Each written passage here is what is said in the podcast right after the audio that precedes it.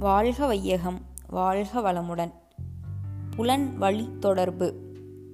காயின்றி பழம் இருக்க முடியாது. காயாக இருக்கும்போது சுவை வேறுதான்.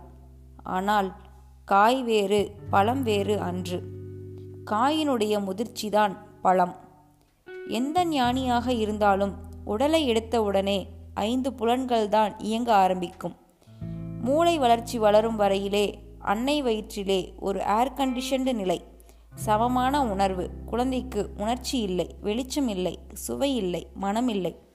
ஐந்து புலன்களும் இயங்கவில்லை. வெளியே வந்து விழுந்தவுடனே அந்த சூழ்நிலைக்கும் இந்த சூழ்நிலைக்கும் உள்ள வேறுபாட்டின் காரணமாக உடல் முழுவதும் பற்றி எறிவது போன்ற உணர்வு.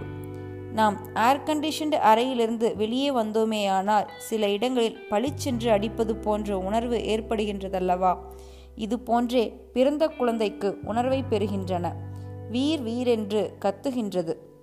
அதன் பிறகு சிறிது நேரத்திலே சுவைக்க சர்க்கரை தண்ணீர் கொடுக்கிறார்கள். ஏதோ வெளிச்சம் தெரிகின்றது பார்க்கின்றது.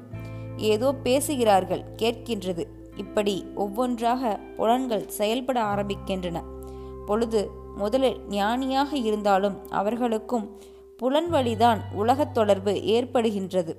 அதன் பிறகுதான் உள்ளொளியாக உள்ள அறிவு பிரகாசம் அடைகின்றது அருள் தந்தை வேதாத்ரி மகரிஷி.